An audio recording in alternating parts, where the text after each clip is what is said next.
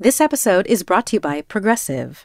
Most of you aren't just listening right now. You're driving, cleaning, and even exercising. But what if you could be saving money by switching to Progressive? Drivers who save by switching save nearly $750 on average, and auto customers qualify for an average of 7 discounts. Multitask right now. Quote today at Progressive.com. Progressive Casualty Insurance Company and Affiliates. National average 12-month savings of $744 by new customers surveyed who saved with Progressive between June 2022 and May 2023. Potential savings will vary. Discounts not available in all states and situations. AI is making waves in every field it touches. President Biden is now on TikTok, and the election draws closer each day. With so much going on in the world, it is hard to keep up with it all, let me tell you. Hi, I'm Kai Rizdahl, the co-host of Make Me Smart. It's a podcast from Marketplace. And every weekday, Kimberly Adams and I break down the latest in business and the economy with short daily episodes to make it easy for you to stay in the know. Listen to Make Me Smart wherever you get your podcasts. Hello and welcome to Little Gold Men, the award season podcast from Vanity Fair. I am delighted and proud to introduce him as Academy Award winner. And the Oscar goes to... And the Oscar goes to... The winner, it's a tie. And any little girl who's practicing their speech on the telly, you never know. Mom, I just want an Oscar.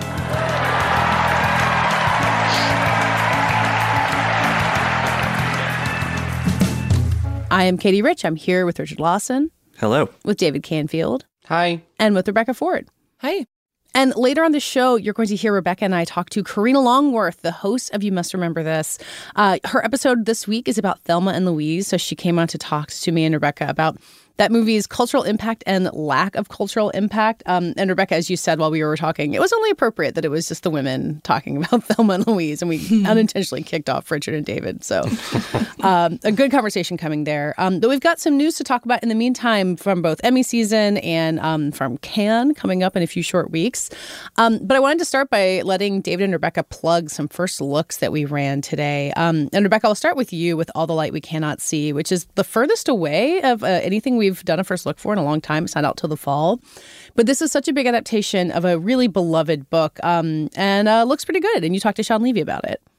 Yes, we're talking about something that's coming out in November, but, you know, we like to be early over here at Vanity Fair. So obviously this book was so beloved and so popular. And, you know, when I heard it was being adapted, I was like, how are they going to possibly do that? And the answer is you make it a 4-part miniseries because that gives you enough time. So Sean Levy produced and directed all 4 episodes. And he, you know, told me when he first read the book, the rights were already acquired and they were trying to, whoever had acquired it was trying to make it into a film. But he soon learned that they kind of couldn't crack it in that format and was able to get the rights and make it into this 4-part miniseries. But I think one of the most interesting things about it is obviously this main character is blind, and he specifically looked for blind or visually impaired actors to play the role, and found this actress who is this total discovery, who's never acted before, who was a PhD student at Penn and sent in a self-tape, and the way that really helped shape how they capture the character. Sometimes our energy levels for World War II stories can wax and wane, but I read this book a few years ago, and maybe I'm always a sucker for World War II stories, but such a special, unique take on this period of time that feels so familiar. And I'm interested in Netflix with its immense power to draw on audiences, what it can do to kind of bring people to the story. Yeah, it definitely looks big and cinematic and sweeping, and I got to see a few of the episodes on a big screen at Netflix, which really allowed that to sink in about how they shot the series. So I think people will tune in when November gets here. It feels kind of like the, I don't know when The Crown is back, but I think if The Crown and November is going together, like big Netflix historical series. So I can see that being an apt time for the show. Well, David, on the complete opposite side of the TV spectrum, really, from long gestating limited series, but you had a first look on the season 3 of Couples Therapy coming to Showtime? Season 3B. Oh, excuse me. You've been really beating the drum for the show for a long time, and I think reading your piece, I kind of understood why for the first time. Yeah, it's a really fantastic show. And one thing you said, Katie, when I found the story was it's a really fascinating and unusual entrant in our current reality landscape, which I think is partly why it appeals to me so much. It's a really realistic and intense portrait of couples therapy. And they have a really kind of compelling protagonist in its central therapist, Dr. Orna Guralnik, who is a practicing psychotherapist and psychoanalyst in New York City. The show casts its net from over 400 couples they see to audition. The final seasons end up with 3 to 4 each. It's not paid for, so you get a more diverse group of people, and they really focus on having a balance of queer couples, couples with, non-traditional dynamics, and kind of it hits where couples are right now. And as it's gone on longer, it's really traced how, notions of love and coupledom have evolved just in the last 5 years. Does it make you wonder why anyone would sign themselves up? I mean, I guess people go on reality TV for all kinds of reasons, but reading your piece, I was like, why would anyone ever open themselves up in this way on television? I think the show has a unique answer in that this therapist, Dr. Orna, is incredibly good at what she does, and what she provides these couples is, from the vantage point of a viewer, incredibly valuable. So if I were offered that free therapy, I guess I would probably say yes. I don't know. I'm a pretty private person, so I probably wouldn't. But I can understand why many people would. And you have, sounds ridiculous, but you have real people. And in an era where so many people are on reality TV to be famous to varying extents, and that can be very entertaining to watch. This is the Love Is Blind moment, as we all know. It's refreshing to see people just having a show that exists for people to actually work out issues and see what kind of impact that can have for people watching. This season has a really fascinating queer couple that comes in, sits on the couch, and within the first 2 minutes tells the therapist that they have to start embracing polyamory or they're going to break up. And so the entire season is this unpacking of why that ultimatum came down, what kind of external forces are going on, both culturally and in their lives. And it's really powerful to watch, at least for me. It sounds like for someone who is nosy and always wants to know what's going on with other people's business, this is maybe exactly the show for me. Also, it's so good if you're nosy. I mean, you cannot do better. It's like, and I think if you are in a couple, you can relate to every couple in one way or another. And they're very different. Well, David, you brought up Love Is Blind, and I actually was thinking of couples therapy as like the opposite end of the reality TV spectrum from it. And they had this kind of fiasco on Sunday night with the live finale. Rebecca, you were there. I guess, had you watched the Succession screener already, so you didn't have to stack them up both? It seemed like a very high stakes situation. Well, this was on earlier, I believe. But then it got delayed. Well, yeah, I didn't end up watching it till the next day, so my evening was cleared very quickly. But yeah, this was supposed to come on at 5 p.m. Pacific, so, I logged on, and then it just froze. Like, it was just a screen that said Love Is Blind. So it was a pretty anticlimactic event because, these live events are new for Netflix, and I think this one, it's such a smart use of that tool because people love this series. I love this series, and I was ready to see the mess. But I ended up watching it. Like, they just recorded it and I watched it the next day. So you miss out on that sort of moment they could have had, and the social media reaction to people sort of watching it live, which I think is, why people used to love live television. So it was quite a disappointing experience. Still a nice messy reunion, but but messy in ways that were not intended. Yeah. Yeah. Well, it made me think about the SAG Awards being on Netflix's YouTube channel, which we were all kind of baffled by when they did it this year. But I guess it proves that the live Netflix technology is a lot more complicated than other television, which we've had live for over 50 years. I don't know the mechanics of it, but clearly they need some time before they're going to have the SAG Awards on that platform. Yeah, I think it's good they've got some time because they need to work this all out before doing something like that. So I assume we're going to see a couple more of these sort of live attempts, and hopefully they go smoother. It's more appropriate for a Love Is Blind reunion to go down in flames than like an awards show. So the right guinea pig. I feel glad for if Netflix is going to be the dominant force, and we were learning today that The Snowman, the misbegotten Michael Fassbender movie, is #1 on the platform. They are driving eyeballs in ways we cannot understand. But their investment in live programming, I think, is a good thing in general. I would like for them to work it out, because having live events on Netflix seems worth it in the end. Yep. Are you saying they're not going to do a live Snowman? Richard, we were reminiscing on you trying to review The Snowman back in the day, and thinking you might be the host of the live Snowman production on Netflix because of how much you love that movie. Yeah, the event's going to be called Harry Hole Live, which apparently has caused some consternation in the marketing department. I don't know, understand why, but yeah, we'll see. The censorship board is really going nuts. We'll figure it out.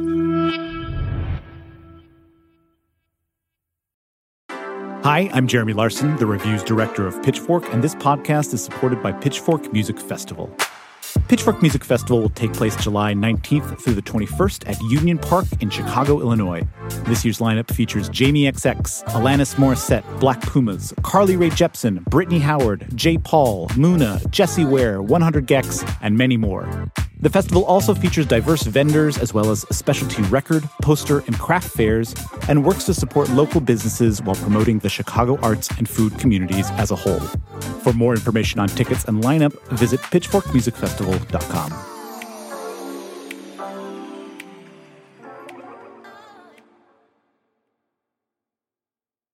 Apple Card is the perfect cashback rewards credit card.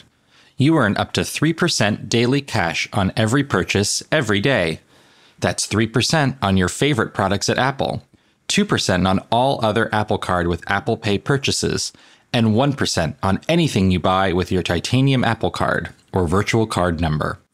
Visit apple.co/card calculator to see how much you can earn. Apple Card issued by Goldman Sachs Bank USA, Salt Lake City branch. Subject to credit approval. Terms apply. This show is sponsored by BetterHelp. How is your social battery right now? What's the right amount of socializing for you? And how do you recharge? Maybe you thrive around people, or maybe you need more alone time. Therapy can give you the self-awareness to build a social life that doesn't drain your battery. If you're thinking of starting therapy, give BetterHelp a try. Find your social sweet spot with BetterHelp. Visit BetterHelp.com/LittleGoldmen today to get 10% off your first month. That's BetterHelp. HELP.com/LittleGoldmen. Well, actually, speaking of Netflix, we were going to go back to a topic from last week. I had to add in a little bit of a disclaimer last week because we discussed the limited series categories before we saw the news that Beef, the Netflix series, is moving into limited series and out of comedy, which David and Rebecca, I believe we had been told that it was comedy. It wasn't just an assumption on our part. Like, that was the plan.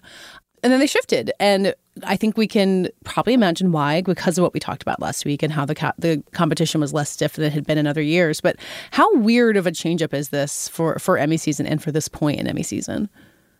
I think it depends on whether the show is renewed. Because, the creator has spoken about having a 3-season plan for the show with these characters, which would make it not a limited series. And as we saw with The White Lotus, you can have an entirely new storyline and setting, and even if one character comes back, it's not limited. I agree with that kind of designating, because it's, there's a carryover. You are telling a continuing story in some way. So it's hard to tell whether this is purely strategic, because comedy is pretty stacked with frontrunners this year. Or if there was maybe a change in the way that they see the series either continuing or not. I think it kind of depends on that. I hope that this is not a naked Emmy ploy. That said, I am a big fan of the show, and I am happy to see it in the place where I think it can have the most success. So, even if it makes the least sense. Well, I just don't know if we know. I mean, I think that the season... they run through a lot in this season. It really ratchets it up by the end. And, how much gas is left in that particular telling, I don't even know. So it could have been a result of ongoing conversations about the creative of the show. It's just hard to tell. This wouldn't be some sort of dire indication that, it just wasn't watched, right? And Netflix is like, never mind, we're going to do... I think it's a success, isn't it? Our number... It's all anecdotal, right? But... I mean, I think so. But then again, I'm like...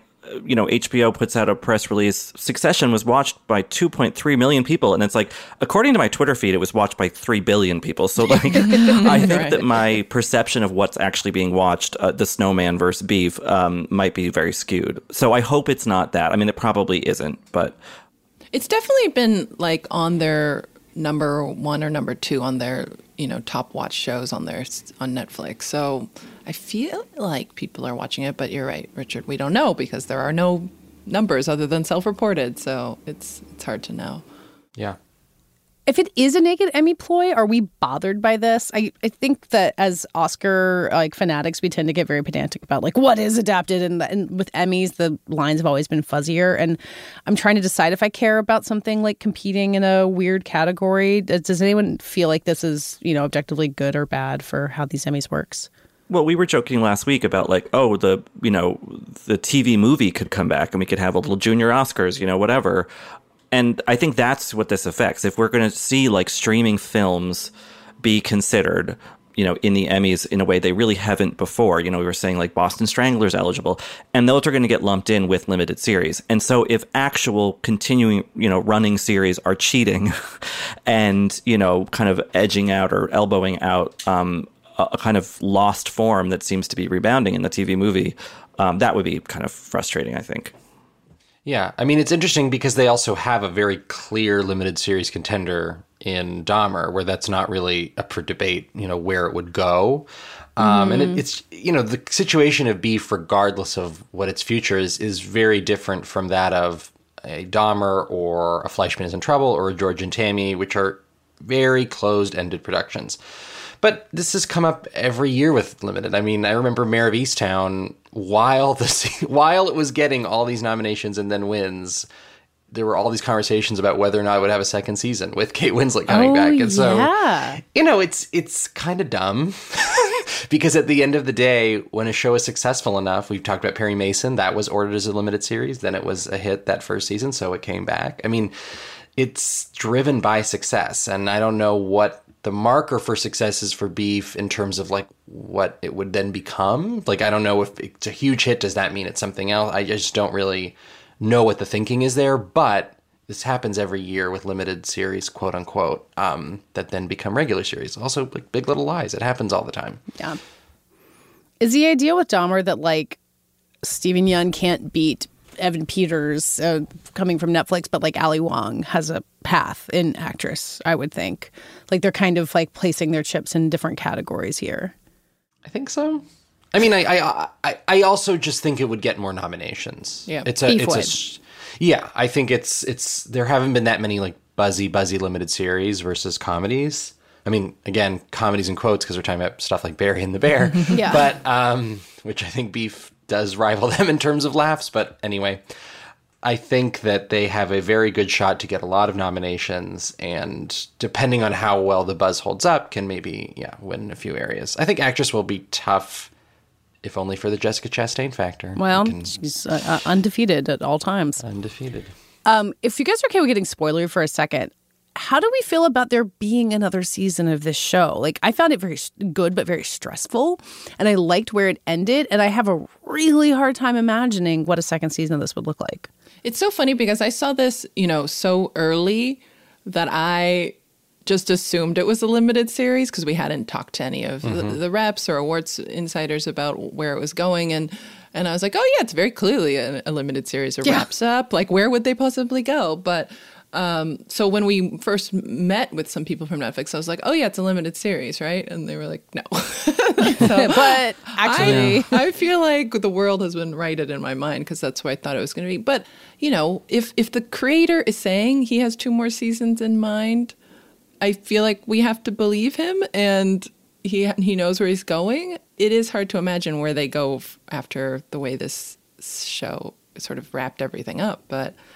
I mean, what, they're going to keep doing mean things to each other? That doesn't seem like the likely solution here. So, I mean, I definitely want the show, if it has the ideas for it, to have the opportunity to do more, because I think it's earned that with the season. But I wish creatively that the community, the Hollywood and viewers were comfortable with the sort of sad ambiguous way that this ends, you know, the season ends. And there is an arc has closed in some ways, like, you know, something has finished or been learned. And yes, there are strings, you know, in the wind, but like that could be, you know, tied up in subsequent seasons. But like, I don't know, when I finished the season, which I really, really liked, I kind of, not because I didn't want these people to continue to work together on this project, but I just sort of creatively was like, oh, it would be really interesting if this was just how it ended. And that's all we ever got. Yeah. Yeah.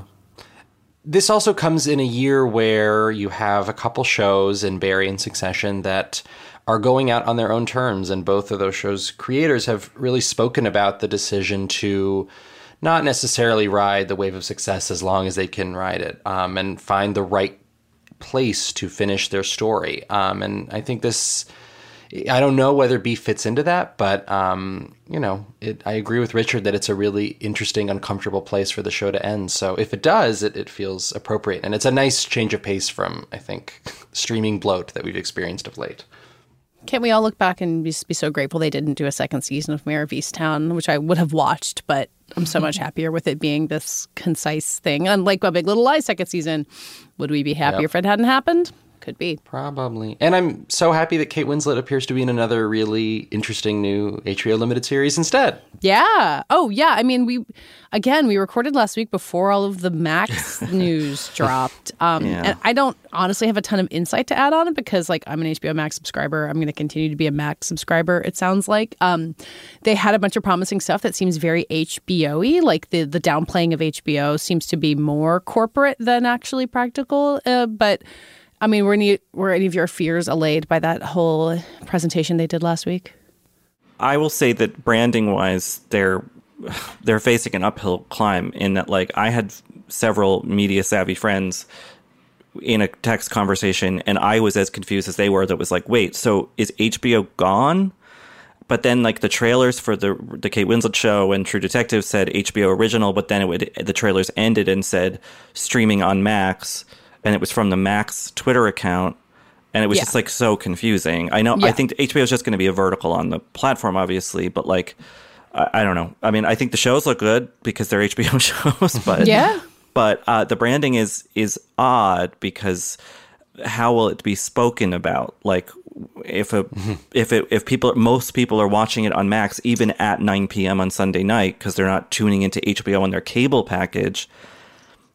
At the Emmys, let's say, is that a Max win? Is that an HBO win? Does it matter? Like, you know, I think it's just sort of tricky to sort out the branding. And I just don't understand what the thought process, you know, by the people in charge is. I'm giving it a wait and see. Casey Bloys has navigated many instances of bad press in terms of the amount of times that HBO has been sold and rebranded. There was a lot of bad press around HBO Max as that's revved up. And what he has always maintained is the quality of his programming. And based on those trailers, he seems to have been able to continue that, at least in the earliest days of WBD. Yeah. But it sort of reminds me of where FX is right now. I mean, that programming is now under the Hulu umbrella pretty thoroughly. I guess those shows still air on linear television, but I don't know anyone who watches them on linear television. Yeah. And they had on the one hand, they had a really good year with stuff like The Bear and Fleischman, which were, from what I could tell, pretty widely watched on Hulu. But it is a different kind of identity. And FX was never as strong of a brand, obviously, as HBO as a kind of standalone paid service, subscription service. But in that case, too, John Landgraf has now assumed a larger creative content control in that Disney group. And Casey Bloys, similarly, who used to run HBO alone, is now overseeing both that and Max. And it will be interesting to see how both of those guys, who I think are two of the most respected, you know, TV executives in the business, and certainly for us, like people who have delivered the most creatively interesting shows over the last decade or so, how they will operate with so much more on their plate, and especially in the case of Max, because Hulu is still a fairly curated service, how you can even begin to sort through the sheer, like, breadth of content that is going to be coming in and that has to be organized in some way that is remotely comprehensible to a viewer. Yeah. I'll say this as an example from within their own company. I'm a big Discovery Plus watcher for both home content and food content. And sometimes, you know, some TLC MILF Manor content. But you contain multitudes. Right. So when I go into Discovery Plus, I pretty instinctively am like, okay, if I'm going to the food vertical, that's Food Network for the most part, maybe some cooking channel. HGTV is home. But then you have the Magnolia thing. The Magnolia Network is kind of folded into that. My partner and I were watching a show last night, and we just couldn't tell if it was HGTV or Magnolia. And if it was Magnolia, we were going to be a lot more circumspect about the people's politics who were on the show. And so that was a little confusing. And I think that like what Max would want to do with HBO, if they care ultimately that a casual subscriber to their platform like strongly identifies something as HBO, is just keep that very distinct. You know, don't have it be like, you know, you go to TV series and it's just all their shows between Max shows and HBO shows and whatever else. Like, have a specific little portal for HBO if they care that much about distinguishing the brand. Because if that was the case, then it'll be fine, because there are plenty of platforms I use where, like, I know exactly what network I'm going to, including on Hulu.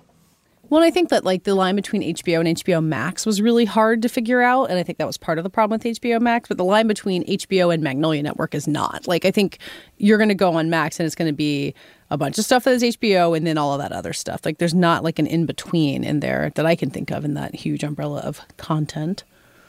Mm-hmm. I think Richard's right. You just kind of want to know where you are. Like, mm-hmm. it just feels like the more networks there are, the more I cannot figure out where the show is airing. Viewers just want to know what to expect. And I think the way they design that interaction will be their sort of success or failure. If only there was a way to kind of just turn your TV on, press a button, I don't know, guide or something, and then you can just scroll through a list of, I don't know, channels. Mm-hmm. Is that mm-hmm. something they could invent, do you think? Yeah, I think we can get there in another 10 or 15 years. I think The Idol is going to be a really interesting test case, because Max relaunches on, May 23rd or something like that. And then The Idol just put out a teaser. It's coming out early June. That seems like the next big appointment viewing HBO show after Succession ends. And that, you know, will be on this new platform. I assume it will get a lot of eyeballs. Euphoria certainly does. It's very attention grabbing. And I think that's kind of a smart way for them to put something that everyone's going to really want to watch on this platform that might seem scary otherwise. Yeah. We'll see. See if I can watch The Idol. Idol's such a big question mark for me. I don't even know where to begin. Well, actually, segues into our Cannes conversation, because The Idol is premiering at Cannes. I see what you did there. I kind of didn't mean to, but then there we are.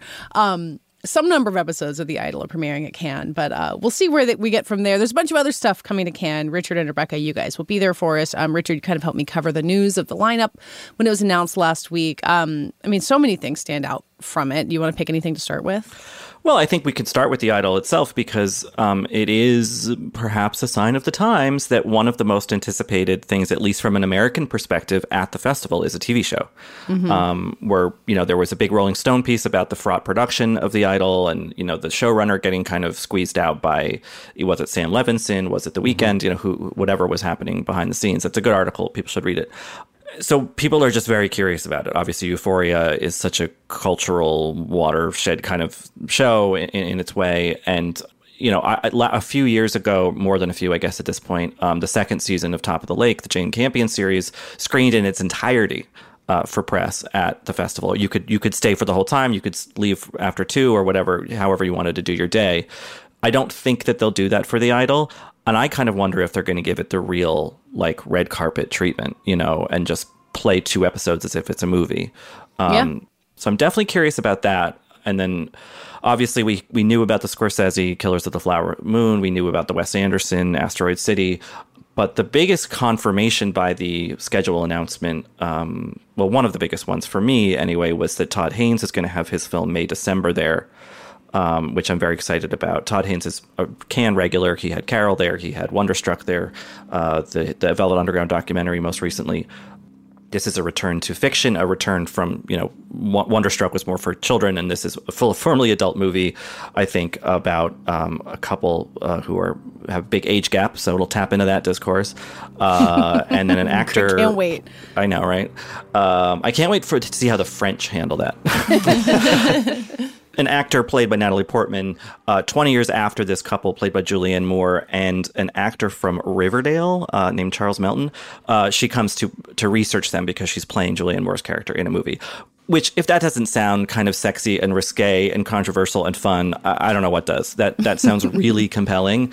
I'm very curious to see, obviously, the chemistry between Julianne Moore and Natalie Portman, but also to see what this Riverdale guy, Charles Melton, how he does in this big prestige, hotly anticipated Cannes movie. Rebecca, what are you going to be running to see?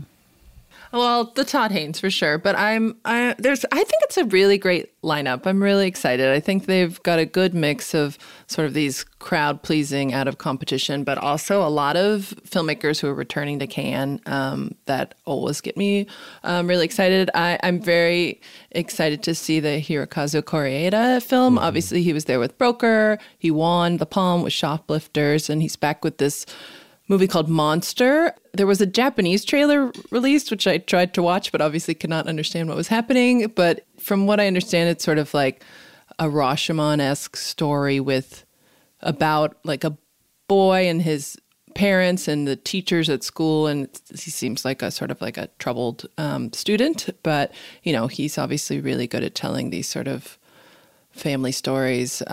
So I have high expectations for that one, as I do every time he's at the festival. And then, you know, Asteroid City, I'm excited for another Wes Anderson. They sent me a list of like the talent that would be there, and it was like 15 major names long. We'll have to wait and sort of see who, you know, from what I understand, the leads are Tom Hanks, Jason Schwartzman, and Scarlett Johansson. But, you know, I feel like there's the opportunity for sort of those small breakout performances that I love from his films. So if it's great, I think it could be really exciting to see a great Wes Anderson film at the festival again. Tom Hanks back at Cannes just a year after Elvis. What can't he do? Yeah, maybe he'll be doing a Dutch accent in this. The trailers don't indicate that, but you never know. I think on the sort of equally whimsical, quirky side of things, you know, kind of a nice compliment to Asteroid City is Jonathan Glazer's The Zone of Interest, which is about two Nazis falling in love at a concentration camp. Mm-hmm. And I think was filmed partially at Auschwitz, perhaps.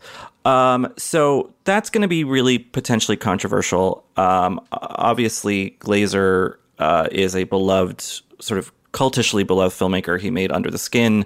That was his last movie 10 years ago. Before that, he had Birth, which has had a nice kind of critical reassessment in recent years. And obviously, there is a sort of controversial element to that involving a bathtub. So we'll see what he has to do. I mean, he's sort of an undeniably like must-see filmmaker, even though he's made so few films. So I'm very excited about that one, although, as ever, I'm sort of dreading Cannes controversy, which can be interesting, but also is never as fun as like Venice controversy about like Florence Pugh, you know? Cannes controversy tends to be like Lars von Trier said he likes Hitler, or this movie is like deeply offensive to be. Someone who's been accused of sexual assault is somewhere. Yeah. Cannes controversy is stressful. That's true. Yeah. Cannes controversy, it's just a lot darker, you know, than the Venice stuff is. I think this came out before the lineup happened, but we didn't really talk about the Johnny Depp movie that's opening night. It's out of competition. It's Jean du Barry. That's me practicing my French. I'm not going to Cannes. I mean, this seems like something that is just so obviously like, oh, yes, Cannes would do that. No one else would. Is this going to be a big deal, or is this going to be one of those things that it opens it and we're like, okay, let's just move on? Well, it's opening night, so it's not in competition. Opening night films at Cannes don't tend to shake the earth. There was, you know, The Dead Don't Die. There was a Penelope Cruz, Javier Bardem movie from Oscar Farhadi that never really went anywhere. So that's one indication that maybe this isn't such a big deal. But Cannes and its, you know, president Thierry Fermaux are sort of touting this as like, well, it's a female director, and Cannes has long had a problem with, you know, in terms of that kind of gender parity in its lineup. I think there are 6 women in competition this year, and he said there are more to be added, probably from French filmmakers. But to have the trade-off of it's a female-directed film to be like, and it stars Johnny Depp. It's just like, again, that's one of the most canned things I can think of in recent memory. Well, and she's dealing with sexual assault allegations, correct? Yeah. Yeah. She herself is embroiled in controversy and has been for a long time, I believe. So, yeah, it's great that a female filmmaker is opening Cannes in theory, but, you know, in practice, I don't know that this movie is really going to do much but gain a lot of controversy in the way that the festival actually doesn't want. You know, maybe the film will be interesting and maybe it will be embraced by certain groups of critics. Maybe it'll play well with the French or someone else, you know, but I don't know. It doesn't give me much hope looking at just kind of all the people involved in the making of the film.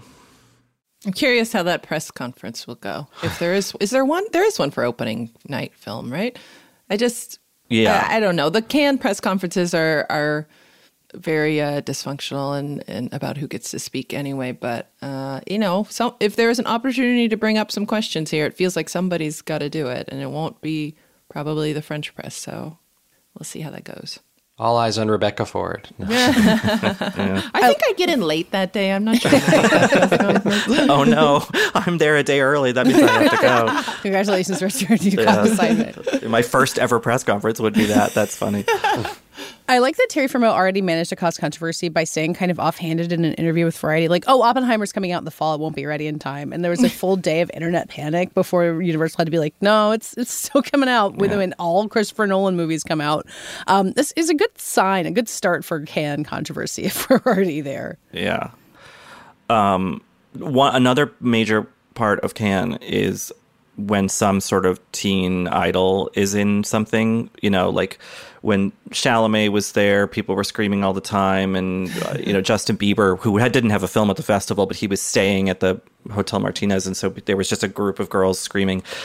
This year, it might be a little smaller bore. I mean, maybe DiCaprio still has that to some extent. But Jacob Elordi, speaking of Sam Levinson and Euphoria, has a movie in Director's Fortnight that was just announced called The Sweet East. So Director's Fortnight is pretty small. It's especially small this year because the new people who run that sidebar have said they're really focusing on first-time filmmakers, second-time filmmakers, not just sort of picking bigger films that weren't part of the main competition.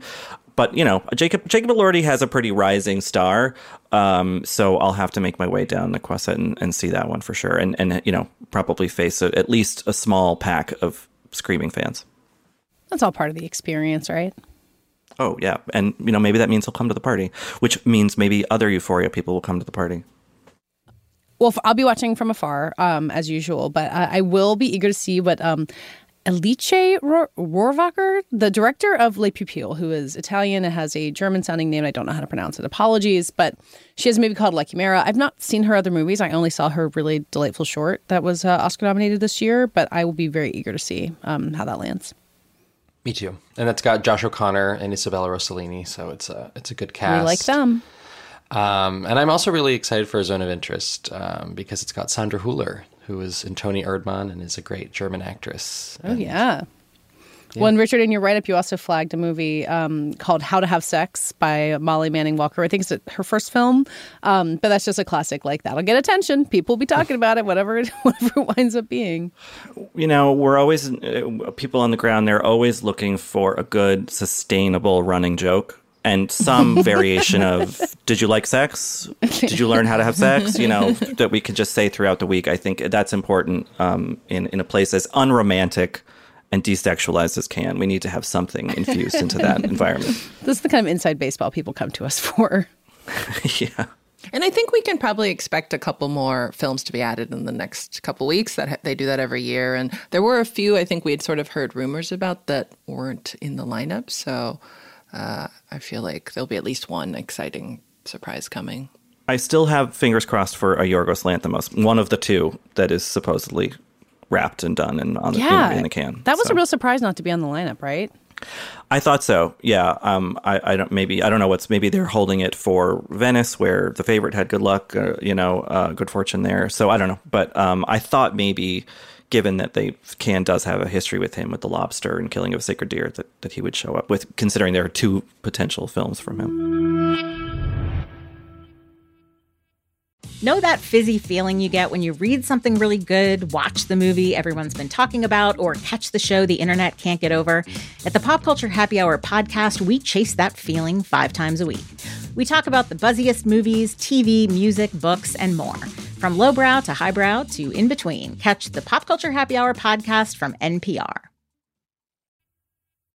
So now let's go to the conversation that Rebecca and I had with Karina Longworth, the host of the podcast You Must Remember This. Her current series is called Erotic 90s. Hopefully you heard her Erotic 80s series that follows this up. And you'll hear Rebecca and I talking about Thelma and Louise, which is the subject of this week's episode. Anything you want to add, Rebecca, before we get into it? People should go see Thelma and Louise, obviously.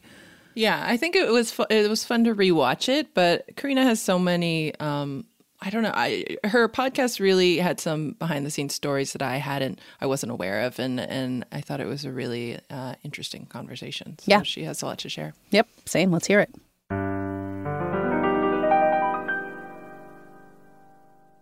So we're now joined by Karina Longworth, returning guest, always valued guest. Erotic 90s has premiered. It's now in its 4th episode. And Karina, you're here to join us to talk about a real 90s landmark, Thelma and Louise. Thanks for talking to us. Yeah, thanks for having me. We kind of, got the rundown of the season, which was a hugely anticipated event for me and many people. And I feel like when you hear the term erotic, you don't necessarily automatically jump to Thelma and Louise. And I think the episode really explains why this was an essential pit stop on your Erotic 90s tour. But do you want to just kind of say in your own words, like, why this movie really belongs in your span of the 90s in this season? Yeah, I wasn't initially going to include it because, it feels so different from movies like Indecent Proposal that are the emblems of 90s erotica. But part of my research process is that I like to read Playboy magazine as a kind of snapshot on just the most middle-of-the-road straight male sexuality of a moment.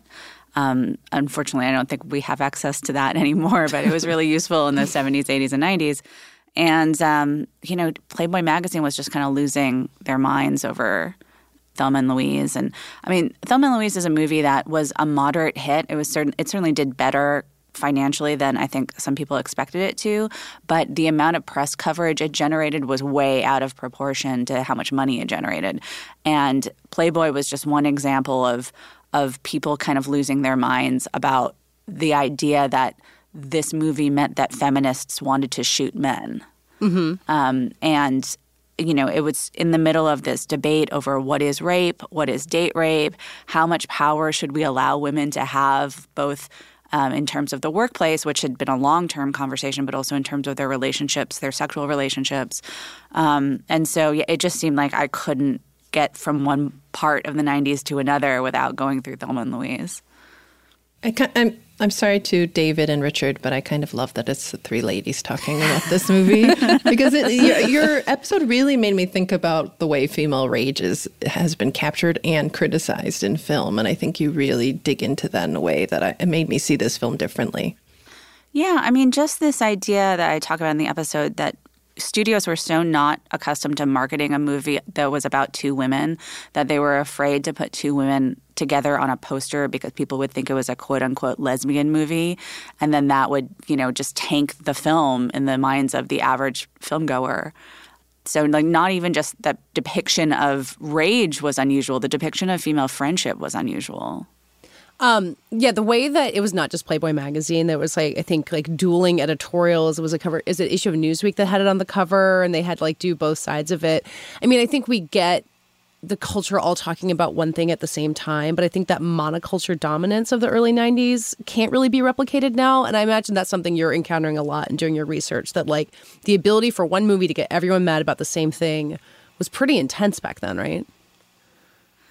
Yeah, it was Time magazine that actually did this huge package on Thelma and Louise, and then other publications followed suit as well. The LA Weekly was a huge proponent of the movie, and they ran 2 different glowing reviews: one from a male critic, one from a female critic. But it really felt like a lot of publications were if we are going to endorse this film, we also have to show the other side. Mm-hmm. The other side being, this sort of skepticism that this movie should even be allowed to exist. It's the extent to which this movie is anti-male, I think, seems to be the thing that really freaked people out, like Playboy included. And I watched this movie for the first time, which I'm like embarrassed by, but here clearing the air and admitting that I watched it for the first time. And they do really take the time to shame various men in this who deserve it, like the trucker who keeps harassing them, the guy who they shoot, obviously. But there's a ton of really great, compelling male characters in this movie, too. Brad Pitt really famously, and the cop with Harvey Keitel. Was it really just that easy to work people up in thinking that a movie is anti-man by having, like, one or two dumb male characters? And I guess, is it still that easy? Like, it seems so not anti-male, but really got people worked up to that extent. Yeah, you know, I think it's the reason why people got worked up was the ways in which it is, quote unquote, anti-male, because it's about women not accepting things that men have, you know, assumed that they would accept.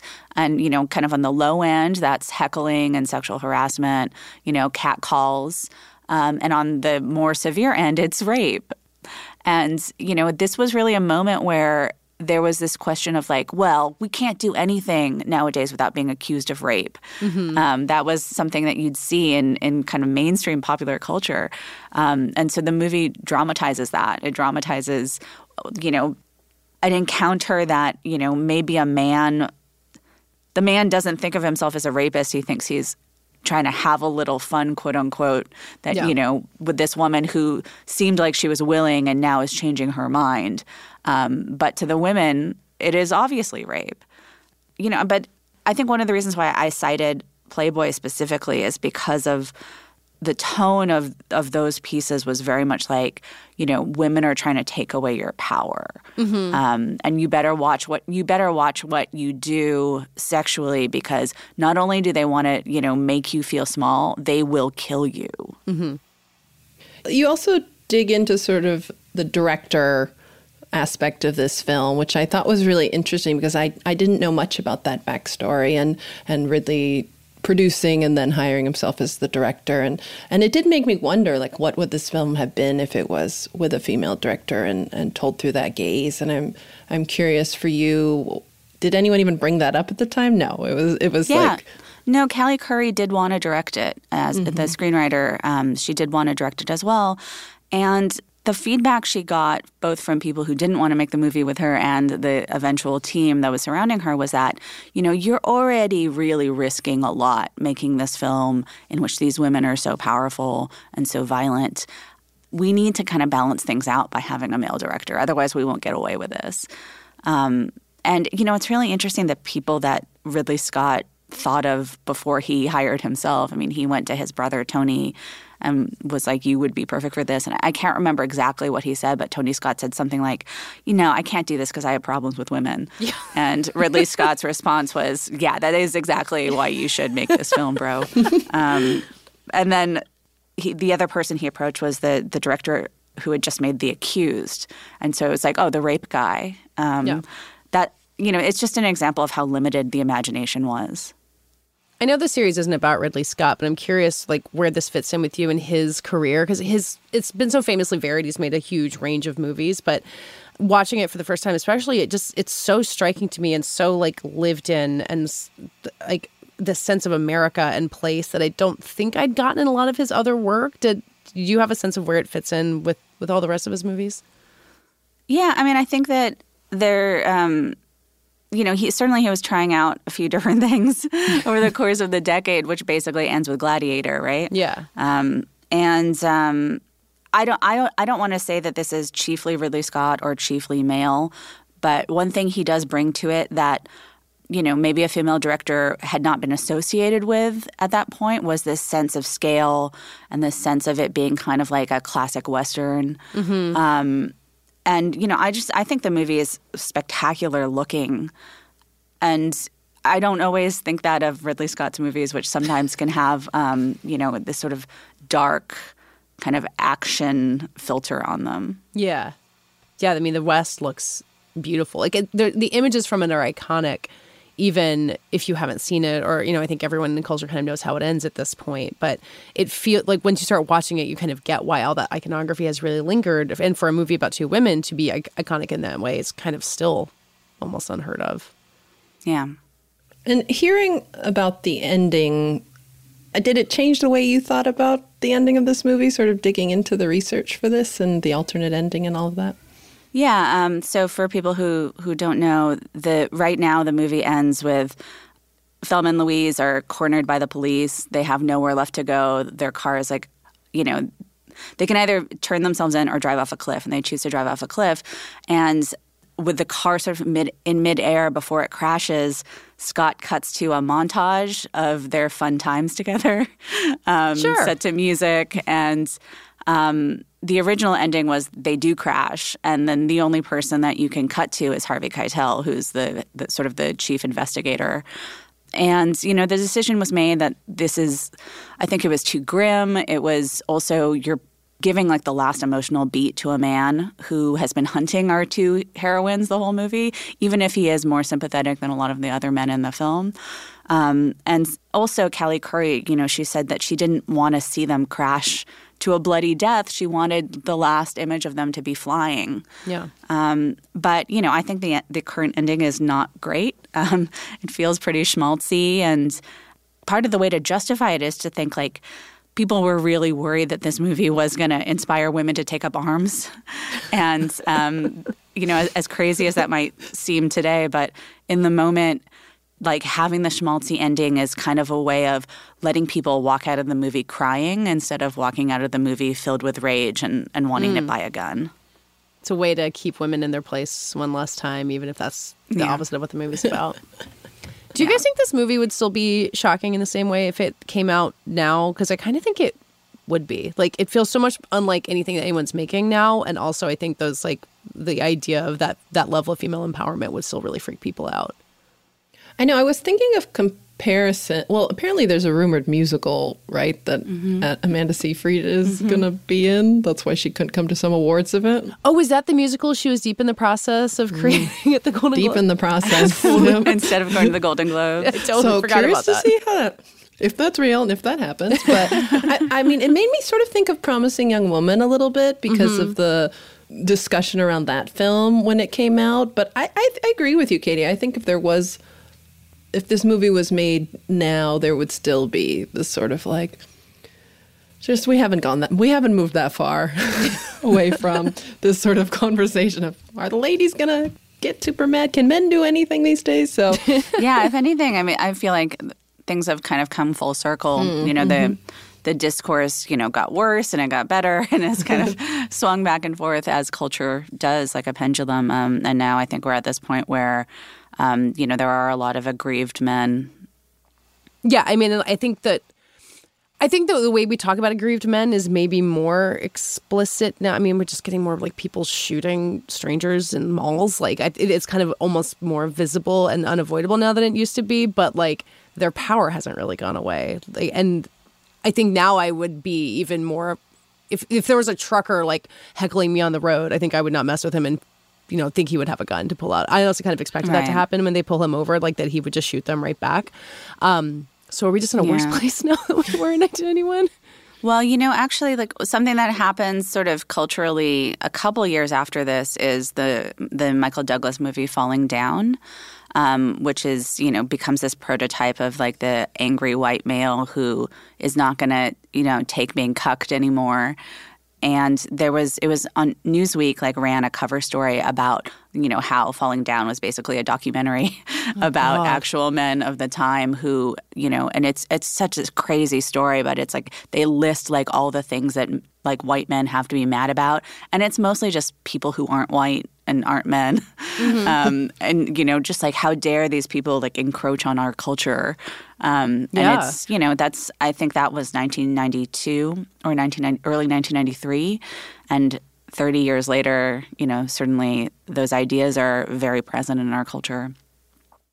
To get back to the erotic 90s theme for a minute, I mean, there is kind of the whole Brad Pitt sequence in the movie. And like, again, having not seen the movie but kind of heard about this being his star-making thing, like, I got it so immediately why this made him a huge star. And then in your episode, Karina, you revealed that there had been like a 15-minute sex scene, which just seems very long, and it's much shorter in actual practice. But do you feel like we were robbed of getting more of that? Just Brad Pitt and his unbelievable peak of beauty? Yeah, I don't know. Maybe.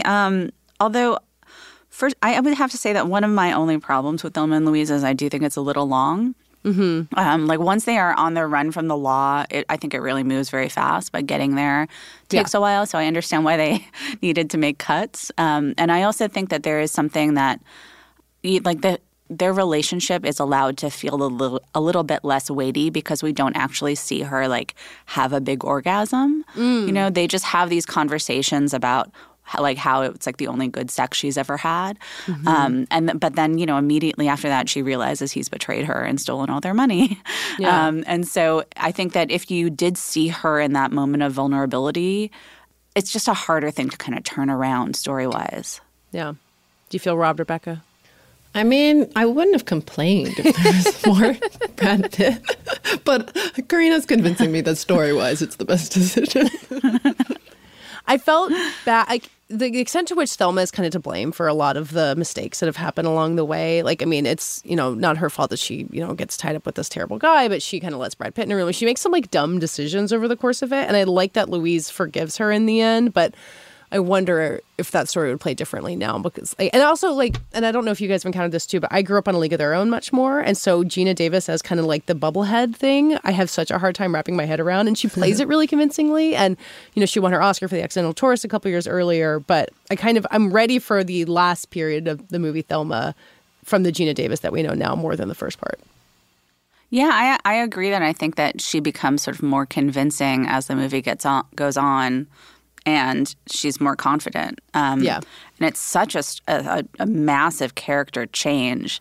You know, like you wonder if in the modern note environment, if that would be allowed. And it'll be interesting to see how it is adapted to a musical for sure. I guess I would see that musical. I have a really hard time imagining this as a musical or even on stage as opposed to having these Western vistas. But, you know, stranger things have become successful. I mean, we're going to see it, Katie. Yeah. Come on. Amanda Seyfried's put too much work in now.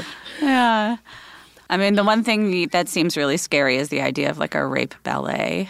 Mm. Oh, God. So.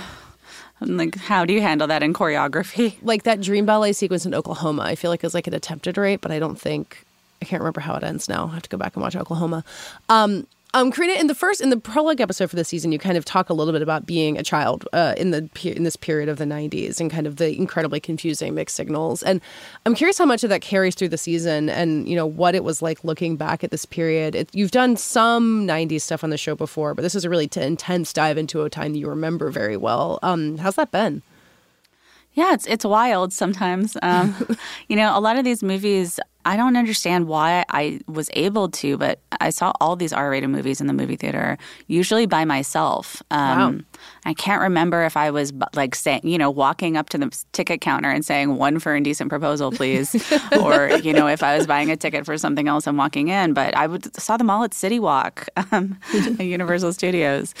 And yeah, I think the hardest episode to write so far has been the one about Madonna. There's an episode about Body of Evidence and the sex book and the erotica album. And I think one of the things that was difficult for me was that I was a massive Madonna fan at the time.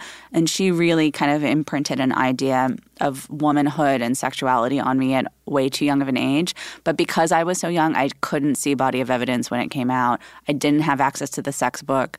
And so it was more like these things were in my imagination than they were actually part of reality. And it's very difficult to kind of take my memories of that time and then do the deep dive and see how everything was being written about and then kind of experience them for myself. So, yeah, it's very different than, you know, writing about the 1940s when it's so far before my lifetime that I can only kind of look back and not have a personal experience beyond, you know, maybe having seen a movie 4 or 5 times over the course of my lifetime. Yeah. Yeah, you mentioned in the intro, I think, the arrival of, like, the girl power end of the 90s. And I think that's the part where I'm going to be, like, bracing for and have a lot of shit to unpack by the time the season ends. Thank you in advance for helping us out there. Any closing thoughts on Thelma and Louise from anybody? If you haven't watched it, like me, and it's a dumb thing, go watch it. It was even better than I think its very huge reputation had prepared me for, which was really exciting. Because that doesn't often happen. Yeah, I guess since this is an awards podcast, I mean, we could talk a little bit about like how Kelly Curry won the Oscar and, you know. Well, the fact that Geena Davis and Susan Sarandon both got Best Actress nominations, which I think is the last time that's happened, and maybe because of them both losing, it's the last time that it happened. But I can't imagine how you would do it. It would be in some like weird. I guess Susan Sarandon would probably be bumped down to supporting today, and it would be kind of a fraud. So I'm glad that they went for it, even if they both lost. Yeah. It does feel nice that the woman who wrote the script won, like over the male director that directed the film. You know, that feels right to me. So it's good to see that. Yeah. I mean, and I guess this kind of was this era of kind of anointing a new behind the scenes star through that award. You know, you think about like Christopher McQuarrie and Quentin, obviously. So, but, you know, I think with Callie Curry, it, you know, she almost had a little bit of like the Best Actress curse where, you know, sort of future directorial projects she didn't really have like the most impressive career in terms of stuff that got made. Although I really like the film Something to Talk About. Oh, yeah. It'd be a fun one to get into, and I guess in a different 90s miniseries. Yeah, I mean, even Emerald Fennell talking about Promising Young Woman, like that Best Original Screenplay Oscar really does say, like, you are a person who we're going to be paying attention to. Yeah. Also, I think it's the first of Ridley Scott's two Best Director nominations where he didn't also get a Best Picture nomination, which is a strange track record. He still doesn't have an Oscar, which is crazy. I guess Napoleon's coming this year. This could be the year. Yeah. This could be it. Karina, anything else you want to tease about what's to come on Erotic 90s? It's, I think, a 12-episode season, so there's a lot ahead. There's actually 14 episodes, and then we're going to do a brief summer hiatus and come back with 7 more in the fall. Oh, my God, and so because there's so much going on in 91, 92, 93, the last episode before the hiatus is Showgirls. So we get to basically halfway through the decade through 14 episodes, and then wrap up the 90s in the fall. You have to take a hiatus after Showgirls. Yeah. There's too much. It's too true. It really is true. Well, thanks for coming to talk to us about it, and thank you for another season of your show. Yeah, thanks for having me. That does it for this week's show. We'll be back next week. In the meantime, find us at VF.com. Find us on Twitter and Instagram at VF Awards Insider. Email us at littlegoldmen@VF.com. Or find us on Twitter on our own. I'm at Katie Rich, and Richard. Rylos. And David. David Canfield 97. And Rebecca. Becca M. Ford. Our editor and producer is Brett Fuchs. And this week's award for what will happen when Richard and Rebecca make it to Cannes goes to Rebecca Ford. A nice, messy reunion.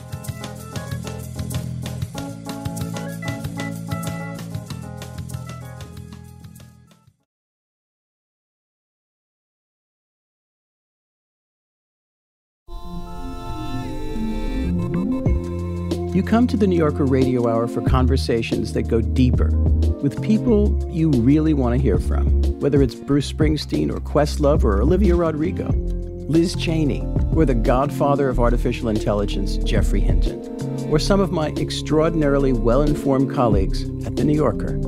So join us every week on the New Yorker Radio Hour, wherever you listen to podcasts.